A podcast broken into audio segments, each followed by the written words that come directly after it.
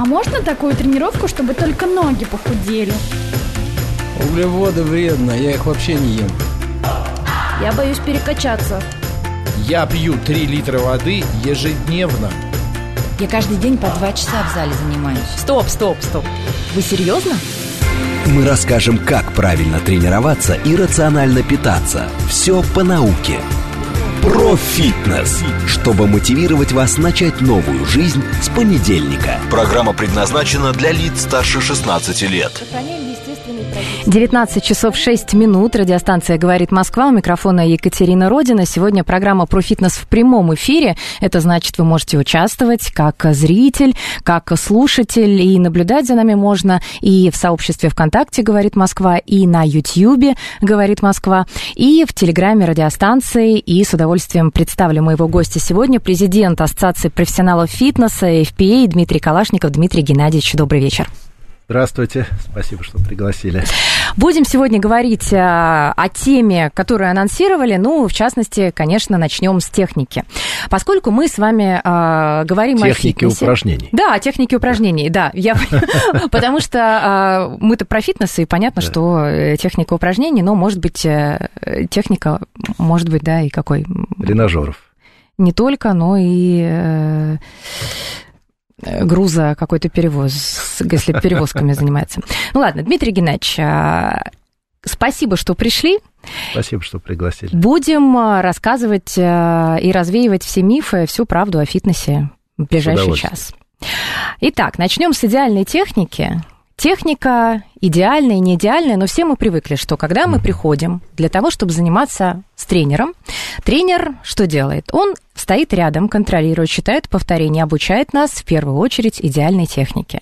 Не каждый человек, который сначала не знаком с фитнесом, может, например, сделать правильное приседание. А Что-то у него будет не так, а может быть, ему дано от природы правильно приседать. Но, тем не менее, тренер нам нужен для того, чтобы корректировать технику.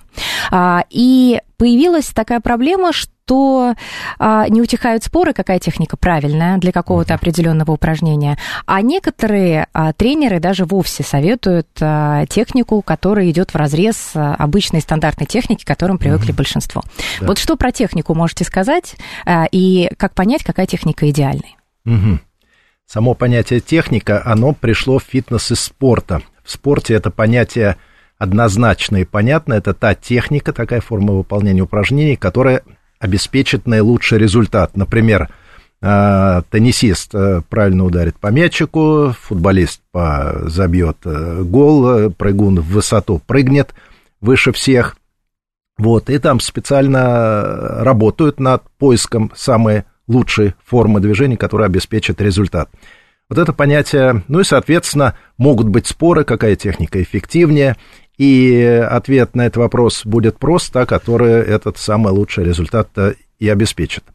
В фитнесе понятие техника больше связывают с безопасностью выполнения упражнений, ну, иногда тоже про работу каких-то мышц. Э, По поводу безопасности. Есть общепринятые какие-то исторически сложившиеся мнения по этому поводу. Э, По поводу техники выполнения упражнений, какая опасна, какая безопасна, предостережение по этому поводу. Повторюсь, общепринятое мнение, это важно, общепринятое, потому что это вселяет как бы доверие к тому, что раз так считают все, значит это правильно. И второе, что я сказал, исторически сложилось. Кто-то когда-то решил, что надо делать так. На самом деле, ответом на вопрос, э, что опасно, а что безопасно, э, будет только проверка этого экспериментально на большом количестве участников. Так вот, парадокс. А, Ни по поводу почти э, никакой техники нет научных подтверждений того, что одна техника опаснее другой. То есть общепринятое мнение есть, убежденность специалистов, экспертов и клиентов есть, а подтверждения этому нет. Это вопрос ну, вот, доверия, убежденности и так далее. Почему так? Ну, вообще наше тело адаптивно, и нельзя ни про одно движение сказать, что если именно его выполнять, то гарантированно ты получишь травму. Значит, от чего травма зависит на самом деле? Ну, бывают травмы, вы знаете, острые, когда ткани не выдержали нагрузки, что-то порвалось, оторвалось. Но это редко в фитнесе происходит. Э, не часто, но бывает. Бывает, отрывают мышцы, надрывают мышцы. В фитнесе же очень много от бодибилдинга, много фанатов этой темы, тех, кто стремится изо всех сил мышцу, э, мышцы накачать до как можно большего размера, а там понятно, что надо брать большие веса, и они уже создают риски. Есть усталостные травмы, когда, знаете, вот как усталость металла, проволоку гнешь-гнешь, на 101 раз она сломалась. Вроде внешне остается такой же, но где-то в глубине, в структуре какие-то возникают повреждения, и вот проблема. Также и в наших сухожилиях, также в наших мышцах, фрещах и других э, элементах опорно-двигательного аппарата. Человек нагружает, нагружает и нагружает, не давая возможности отдохнуть и восстановиться, и вот что-то где-то заболело, заныло, Значит, усталостная, усталостная травма, или, как ее называют, травма, вызванная хроническим перенапряжением опорно-двигательного аппарата. Вот такое длинное название. Так вот, э, главная причина этого то, что ткани не успевают восстанавливаться после больших нагрузок. Нагрузки чрезмерные приводят к каким-то повреждениям в тканях, микроповреждениям, возможно, там, надрывом. Сейчас об острых травмах не будем говорить, да, вот, когда спортсмен взял там чудовищный какой-то вес, и э, это привело его к травме, усталостное.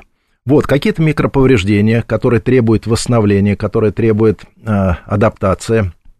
Спортсмен э, работает изо дня в день, не давая себе отдохнуть, э, наращивает и наращивает нагрузки, и потихонечку эти микроповреждения усиливаются, усиливаются, ткани не успевают э, восстановиться, в них э, происходят какие-то патологические процессы, врачи об этом хорошо знают, всякие тендинопатии и прочее, прочее, повреждение, деформация, разрушение ткани.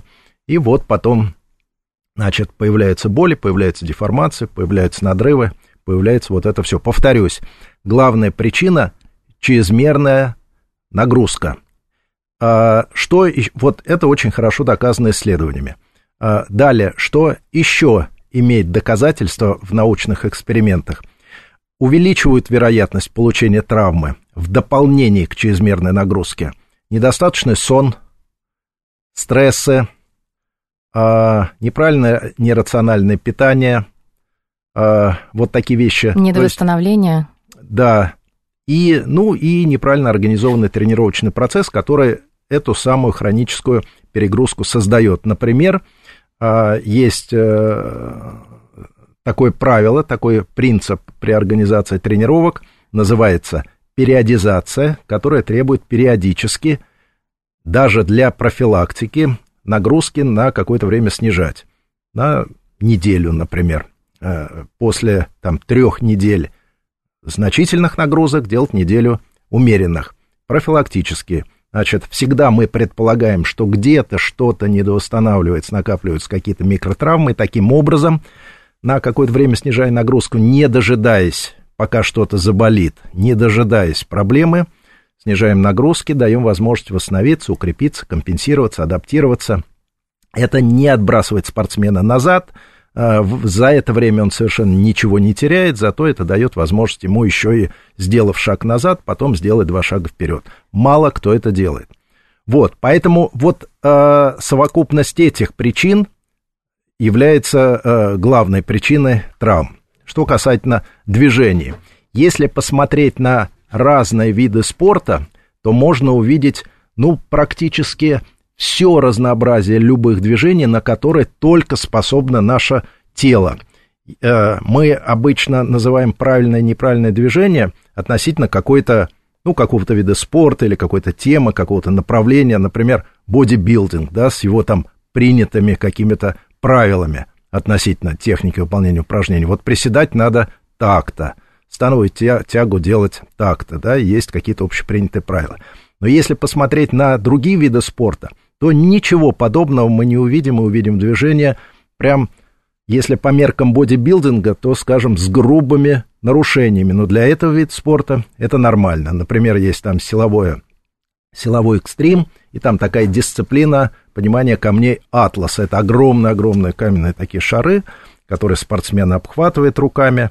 Их невозможно поднять, не сгибая спину, он их поднимает и без э, ущерба для своего здоровья, если он там как бы готов к подниманию этого веса, их поднимает. Спортивная борьба, посмотрите, в каких положениях спины, когда спортсмены вступают в схватку, да? Но не прямые. Не прямые, далеко согнутые спины и э, пере, согнутые, а потом в броске делает там бросок соперника переразогнутые резко, да? И если мы по меркам бодибилдинга это будем оценивать, мы скажем, о ужас, какое грубое нарушение техники. Но это правильная техника для спортивной борьбы. То есть, к чему я говорю, универсально правильных или универсально неправильных движений не существует. Еще раз давайте резюмирую. Есть хроническая перегрузка, есть ситуация, когда спортсмен не дает возможности восстановиться да, своему организму, всем своим структурам, мышцам, связкам, сухожилиям, хрящам, накапливая в них э, от недели к неделе, от месяца в месяц какие-то там, да, повреждения, деформацию. А, плюс на это наслаиваются недосыпы, стресс и неправильное питание. Вот э, причина травм. Дмитрий Геннадьевич, но все-таки да. фитнесом занимаются, ну, допустим, большинство не спортсмены, а обычные люди, и предположим, что для здоровья, ну, для улучшения э, своего тела, физических возможностей и так далее. Если раньше, а, ну, мне так кажется, можно пройтись по залу и а, можно выявить каких-то людей, которые делают какое-то упражнение с неправильной техникой, то сейчас, мне кажется, если к ним подойти и сказать или сделать замечание по-доброму, они скажут, что а это а, теперь правильная техника, но там у какого-то блогера и так далее подсмотрел mm-hmm. какое-то новшество. Есть ли какие-то какая-то мода. Нет, не... мода на технику в фитнесе, поскольку фитнес это не спорт. От, а, от одного спорта чуть-чуть, от другого. Вроде бы все привыкли, что приседаем мы там с ровной спиной, колени чуть наружу, колени в сторону второго пальца, но тем не менее а, найдутся те, кто скажут, а вот у меня техника другая, и почему вы решили, что ваша техника лучше моей? И будет учить каких-то фитнесистов делать иначе, чем привыкли все. Ну, какая-то мода. Или какие-то, э, что это, мракобесные какие-то направления течения? А, смотрите, во-первых, действительно, в чем-то такой человек будет прав, потому что у одного техника подходит для его задач, для его состояния, у другого для других задач, для другого состояния. Все люди разные, задача разная, и техника тоже может быть разной. Может быть. Значит, а, тем не менее, я рекомендую фитнес-тренерам, и мы так обучаем на наших курсах, следить за общепринятым вариантом того, что называют правильной техникой. Вот почему.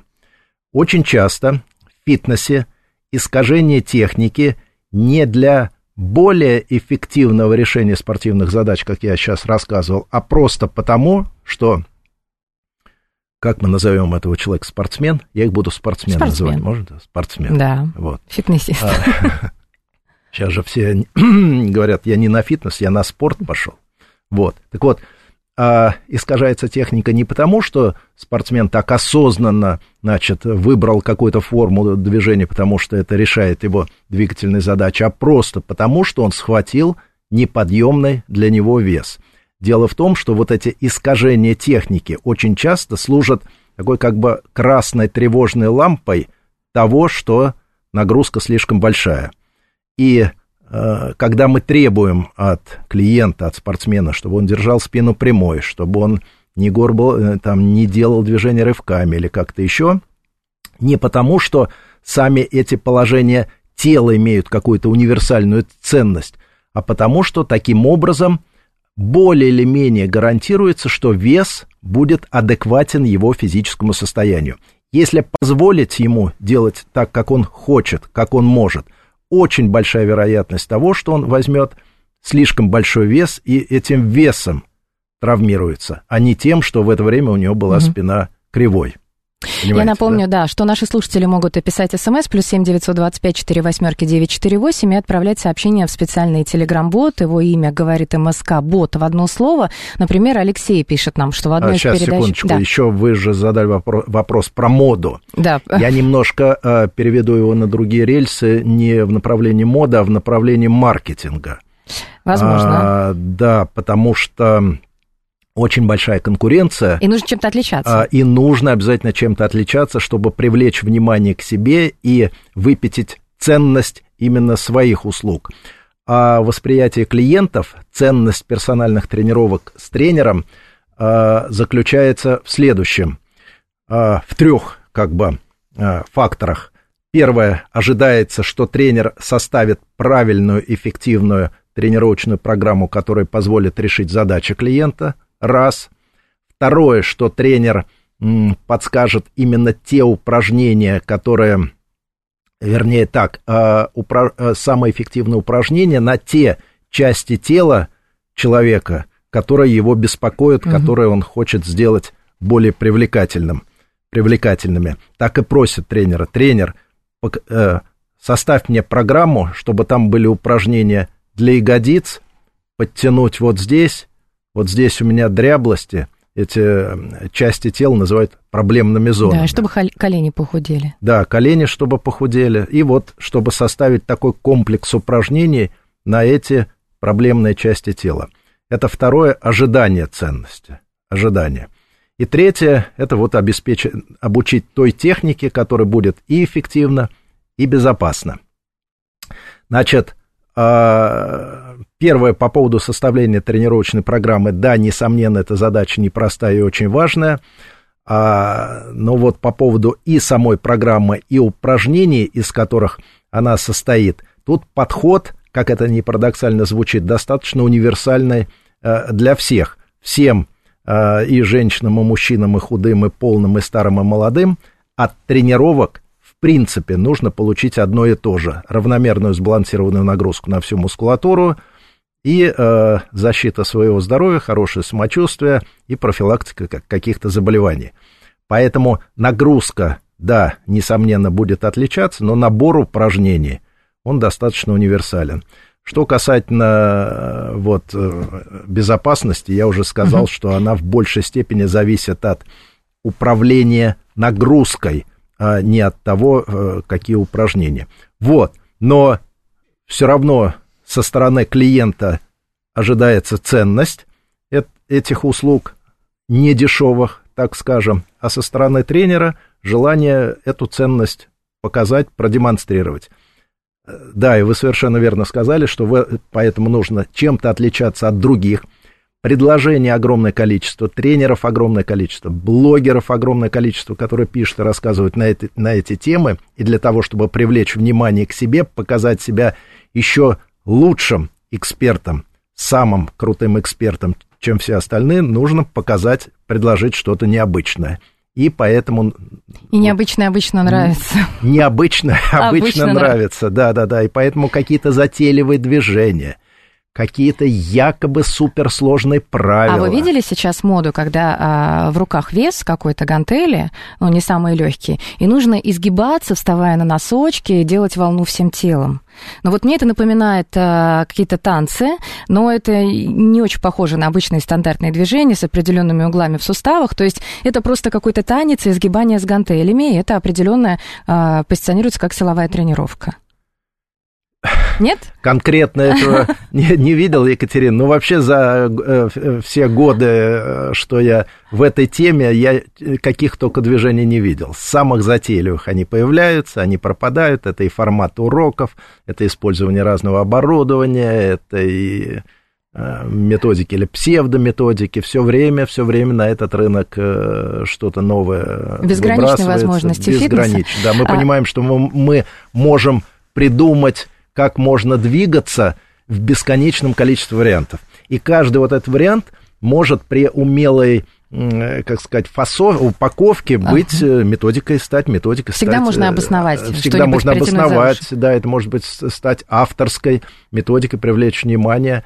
И э, тут, понимаете, если не настаивать на том, что все остальные методики плохие, то это само по себе может быть и неплохо, потому что вот такое разнообразие привлечет внимание и может кому-то понравиться. Действительно, есть какие-то виды двигательной активности безо всякой рациональной как бы или методической основы, но просто состоящие из прикольных движений, которые зацепили, которым людям нравится, и они начинают ходить. Так, наверное, когда-то там появились там степ-аэробика, да, которая вот сколько ей уже лет, и она не теряет популярность, какие-то другие там танцевальные формы. Вот что-то, что из последнего относительно модное. А, Animal Flow. Animal такие, Flow. Да. Ну, это прикольно же, здорово. Движение из э, животного мира. Как бы из животного мира, как бы, да. Ну, они похожи со ну, стороны. Ну, да, да. А, вот. Смотрите, Алексей пишет, что а, слышал примерно такое раньше. Не бывает плохой техники, бывает неподготовленность к нагрузке. Совершенно верно. А, и еще верно, вопрос от Евгения, 135-го. А, Он спрашивает, как определить, что тренер профессионал, от какого тренера надо немедленно бежать. Мы вот э, подготовили с вами определенные темы, чтобы дальше развить, но я думаю, что важно будет ответить хотя бы коротко Евгению, хотя бы красные маркеры обозначить. Вот от тренера нужно бежать, потому что человек, который первый раз идет в фитнес, он не понимает, как отличить профессионала от непрофессионала и как понять, что перед ним тренер, которому можно доверять. Это очень непростой вопрос на самом деле, потому что и похожий вопрос, например, как найти э, хорошего врача и как отличить плохого врача от, от хорошего, который тоже очень актуален, да, мы знаем, насколько это непросто найти хорошего врача. Так вот, и для того, чтобы оценить тренера, и для того, чтобы оценить врача, нужна маломальская образованность и эрудированность, маломальская. А, и ну, то есть самому все придется как... изучать. Ну, что-то, основные какие-то вещи, если про тренировки, то теория тренировок, если про медицину, то хотя бы знать э, э, какие-то самые э, расхожие, мракобесные теории, да, и спросить врача, и услышав, что он это рекомендует, какие-то фуфломицины, или тренер рекомендует какие-то вещи совершенно антинаучные, ну, например, вот чтобы Евгений ответил, ответить предметно, хотя бы вот э, какие-то примерно а, красные Например, флаги. когда рассказывают о том, что мышцы по какой-то причине у относительно здорового человека могут не включаться. Например, это очень популярно в отношении ягодичной мышцы, когда предупреждают, что а, эффективное для всех упражнение а, кому-то ну, тому, с кем общаются, могут не подходить, потому что именно у него ягодичные мышцы не включаются. Не включаются. Значит, э, мышцы действительно могут не работать, но тогда, вероятно, речь идет об очень серьезных неврологических заболеваниях, с которыми разбирается врач-невролог. Это совершенно другая история. Э, такие состояния не, не, не заметишь, да, и как бы это уже в область медицины. Вот, у здорового человека не, не может не включаться мышца. Даже вот, если он ее такие... не чувствует.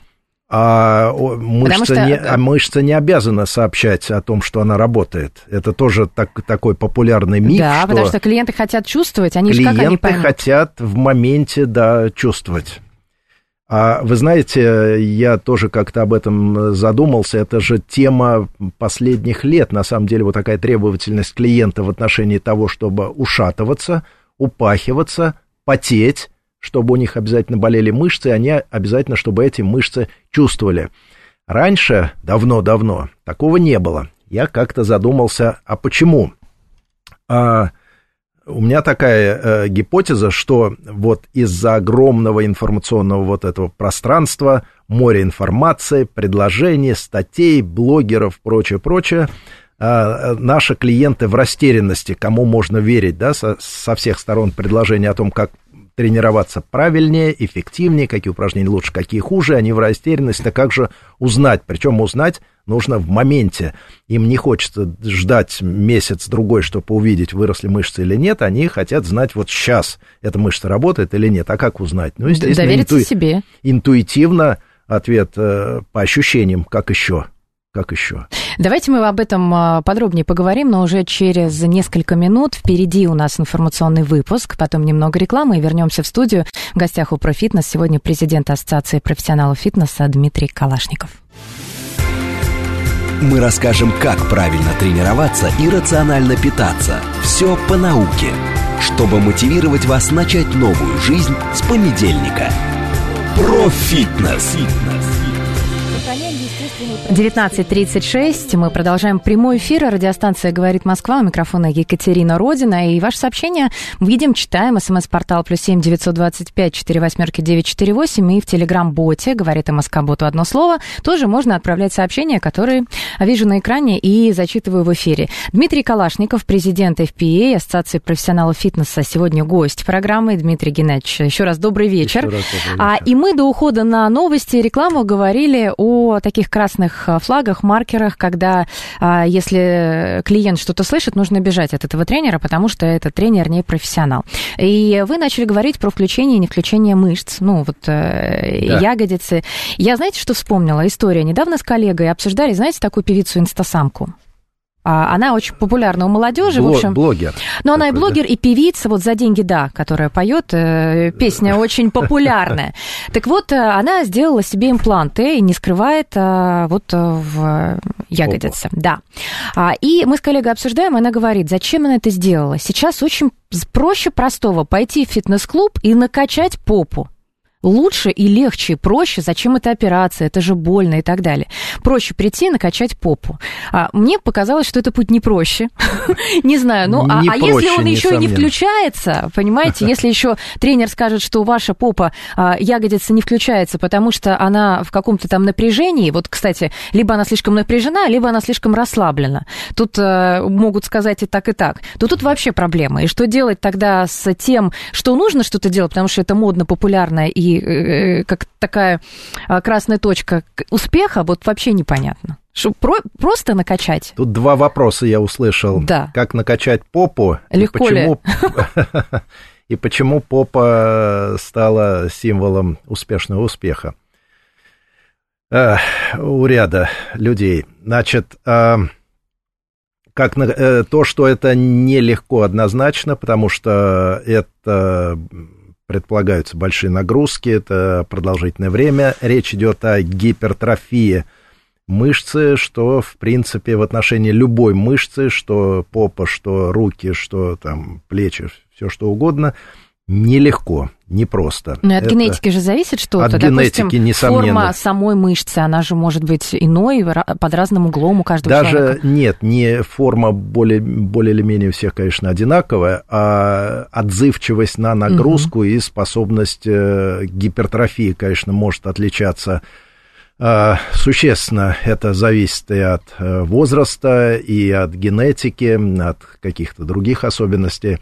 Вот э, было, например, исследование, где э, 50 э, с лишним человек подвергли одинаковой, относительно одинаковой нагрузке в течение какого-то времени. Э, Они нагружали не попу, а мышцу бедра.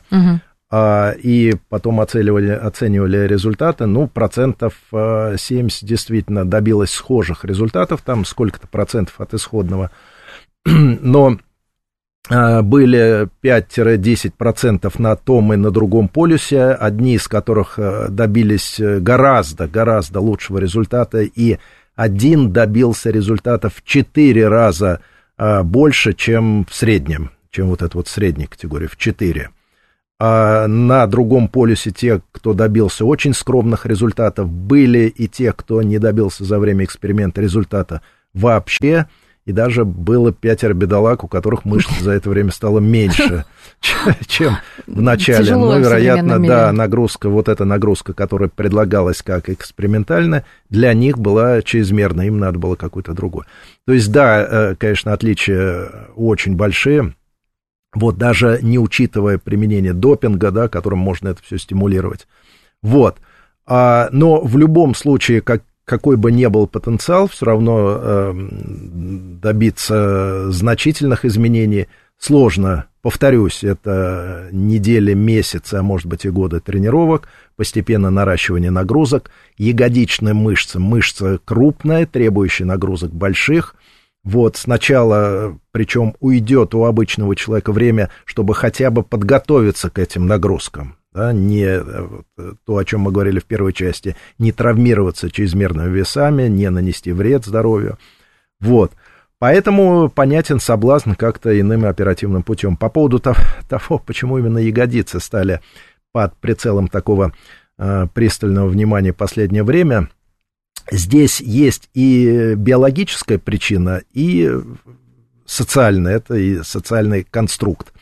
Э, социальная причина, социальную причину я вижу в очень э, высокой популярности э, соцсетей вообще и запрещенной соцсети с картинками, угу. в частности, которая вот... Нельзя сколько... грамм, можно Нельзя назвать. грамм, да, какое-то время назад она была мега популярной, и для огромного количества людей она играла огромное значение как средство показать успешный успех, продемонстрировать, выставить свою жизнь Э, витриной э, вот этого успеха, и э, даже она сама по себе, вот эта соцсеть, влияла на состояние людей, на их как бы оценку своей жизни, то есть если их жизнь соответствовала неким визуальным стандартам, общепринятом в этой сети, то они считали свою жизнь успешной. Если не соответствовало по каким-то параметрам, то есть если они,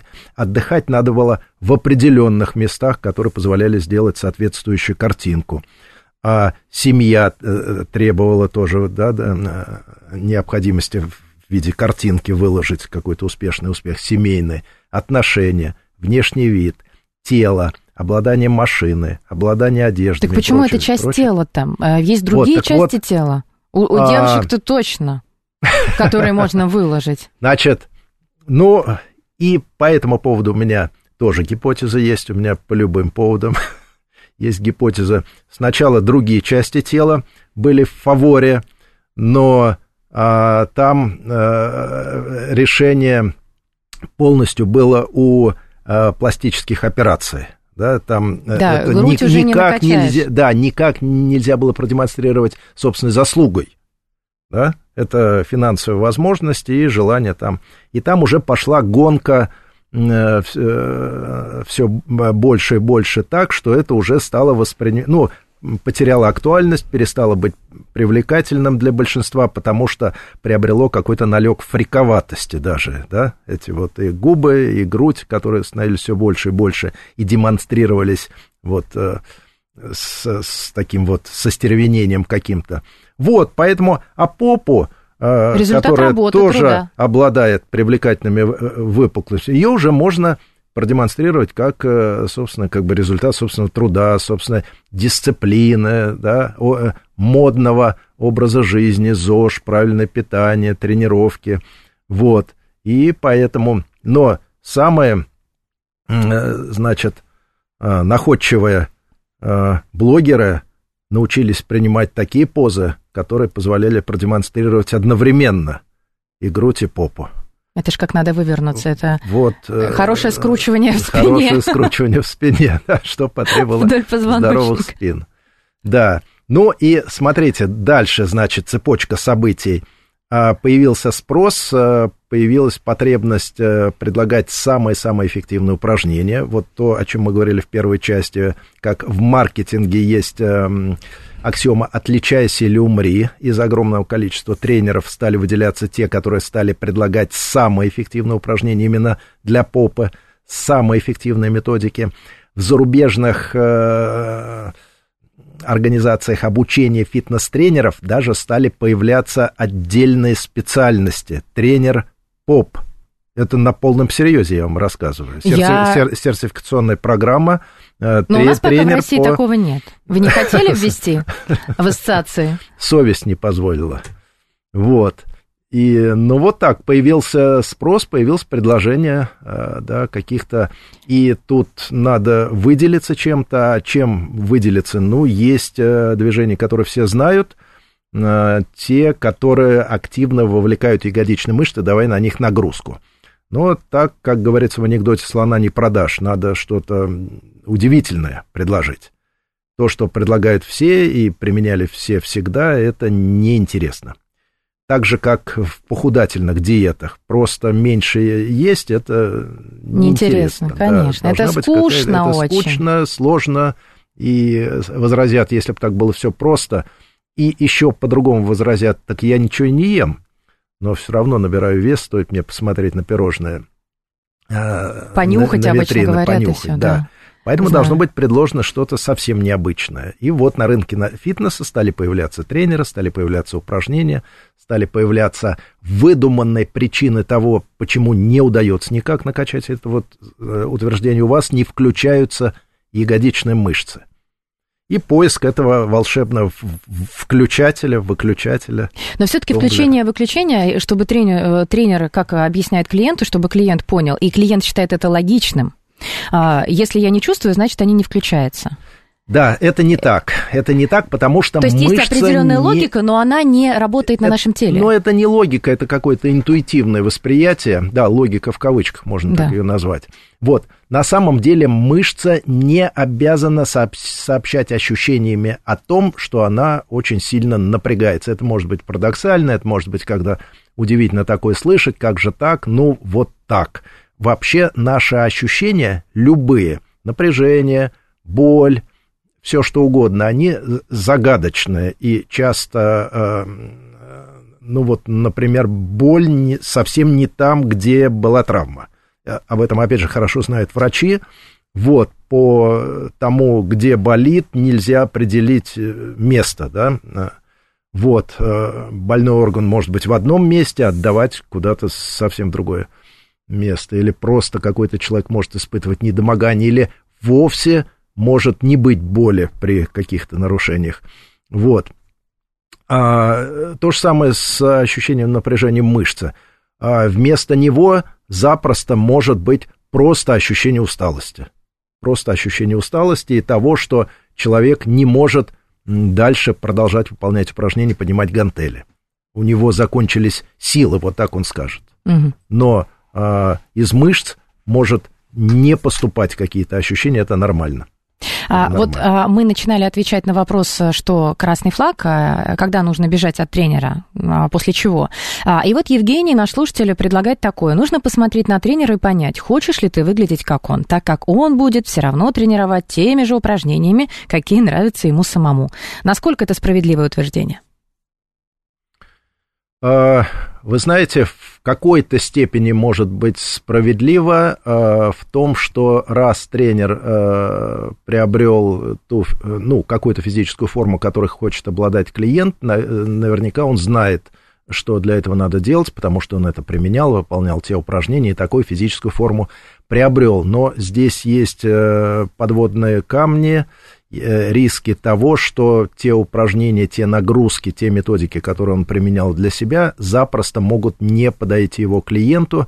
И дело не в упражнениях, а, например, в дозировании нагрузок или в каких-то вариантах техники, а, обусловленных эм, ну, какой-то индивидуальной, индивидуальными особенностями анатомии. Вот как-то держать штангу тренеру было удобно, а его клиенту так может быть неудобно по каким-то причинам и надо подстраиваться под возможности клиента, а не требовать делать то же самое, что делал сам тренер.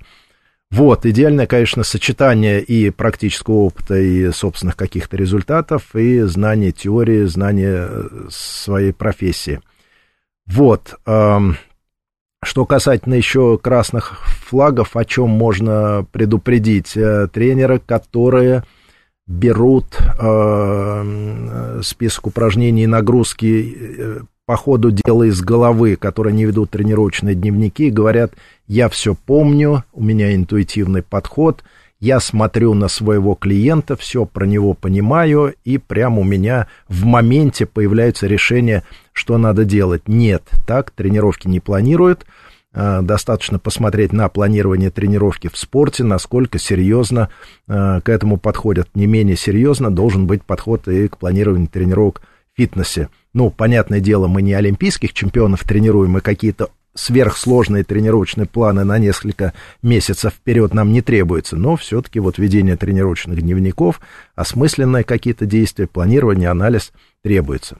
Потом модное, последнее время модный подход, когда предлагаются какие-то избыточные тесты, функциональные тесты для определения так называемых дисфункций. дисфункции. А это понятие, которое перекочевало из медицины в фитнес, и там в фитнесе оно смысл-то и потеряло, потому что в медицине это речь идет о каких-то объективных заболеваниях и нарушениях, а в фитнесе э, стали появляться псевдонарушения, псевдозаболевания, псевдодиагнозы, э, от которых, тем не менее, фитнес-тренеры э, предостерегают и которые предлагают Исправить. Исправить, да, да исправить. Это, опять же, э, наш любимый маркетинг. Напугай, а потом э, предложи какое-то средство для исправления. В маркетинге, вот если кто-то из слушателей связан как-то с рекламой, угу. с маркетингом, э, с маркетингом, наверняка знакомо такое понятие боль клиента. Вот задача маркетолога выявить, это какая-то неудовлетворенная потребность, которая не дает клиенту возможность почувствовать себя на 100% счастливым. Может быть, это неприобретенная вещь, может быть, это там что-то. И вот задача маркетолога придумать товар или услугу, которая эту боль, значит, ликвидирует.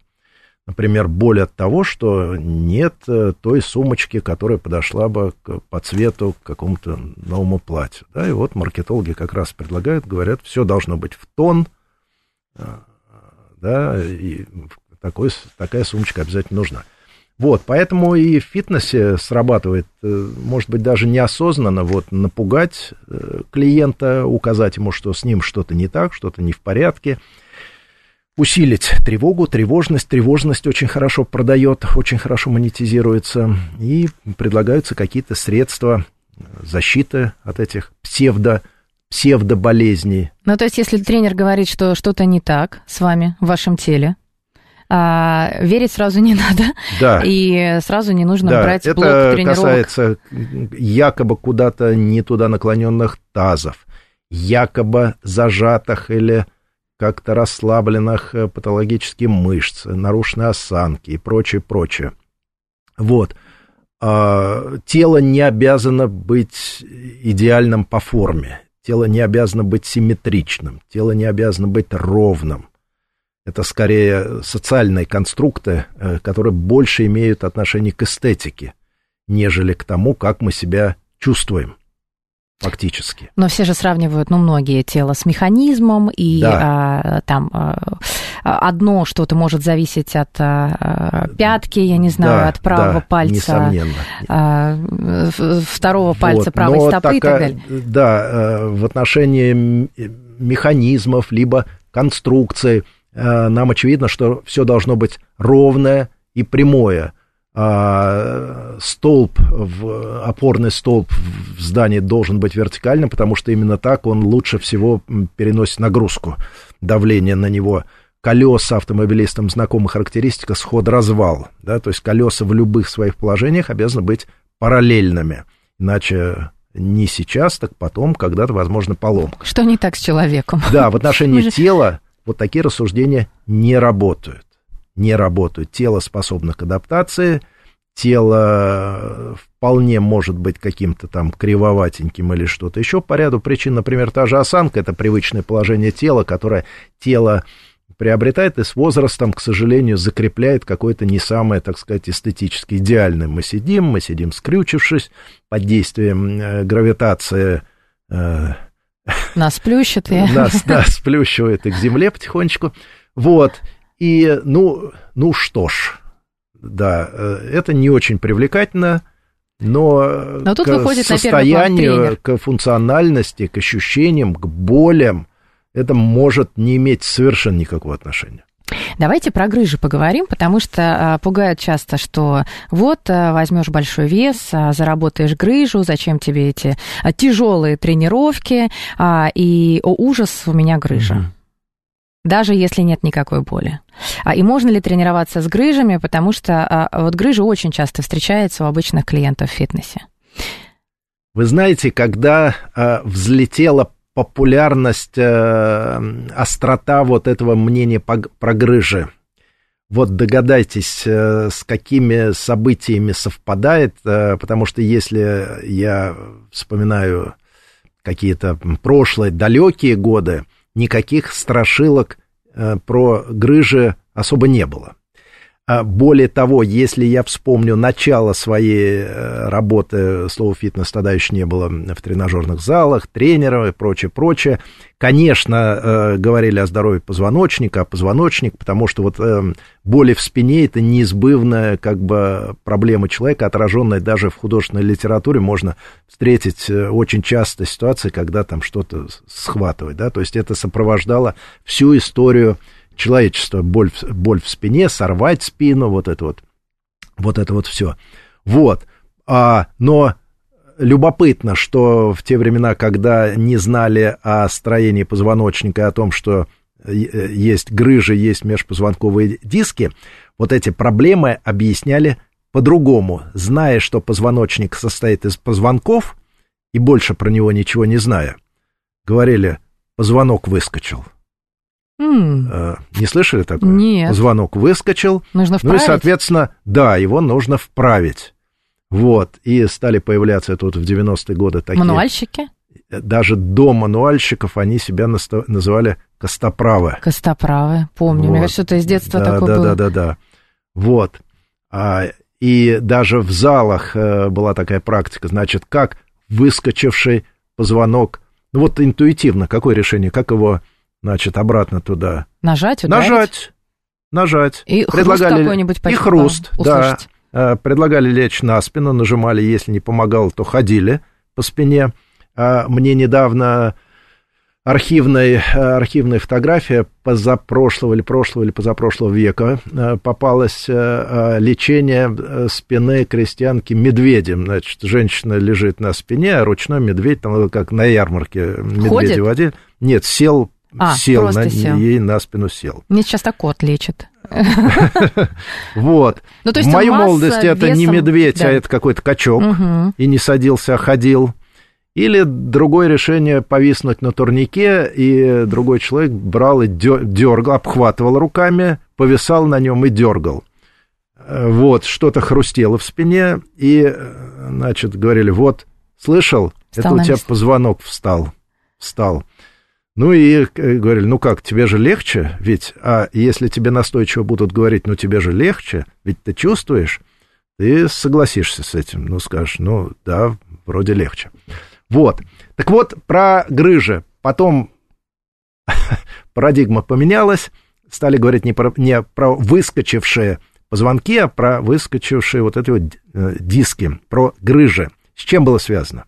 Я даже не знаю, представить не могу. С э, появлением диагностики под названием МРТ. Понятно. Все клиники стали покупать эти штуки.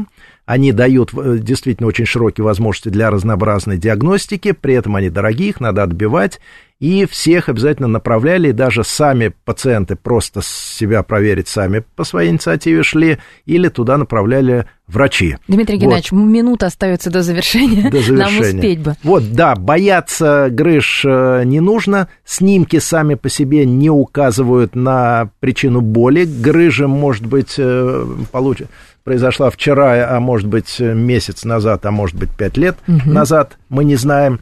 И по результатам исследования э, не, не является э, прямой причиной боли, за исключением очень редких случаев, когда боль э, когда это ну, проявляется в каких-то неврологических симптомах, онемение в паху, неспособность сдержать там мочеспускание, дефекацию, отнимаются мышцы, отнимаются ноги, вот это такие только очень редкие случаи. Короче, боль в спине с грыжами не связана. Можно а, после того, как острый э, период пройдет, потихонечку начинать восстанавливаться и преспокойно через какое-то время возвращаться к своей привычной двигательной активности. Ну, тогда на этой позитивной ноте мы завершим программу. Спасибо огромное. Дмитрий Калашников, президент Ассоциации профессионалов фитнеса, говорили про идеальную технику и про другие вещи. Пожалуйста, слушайте, переслушивайте. Запись будет и на YouTube, и во ВКонтакте, говорит Москва. Всем спасибо, всем фитнеса и всем до свидания. Спасибо. Всего доброго.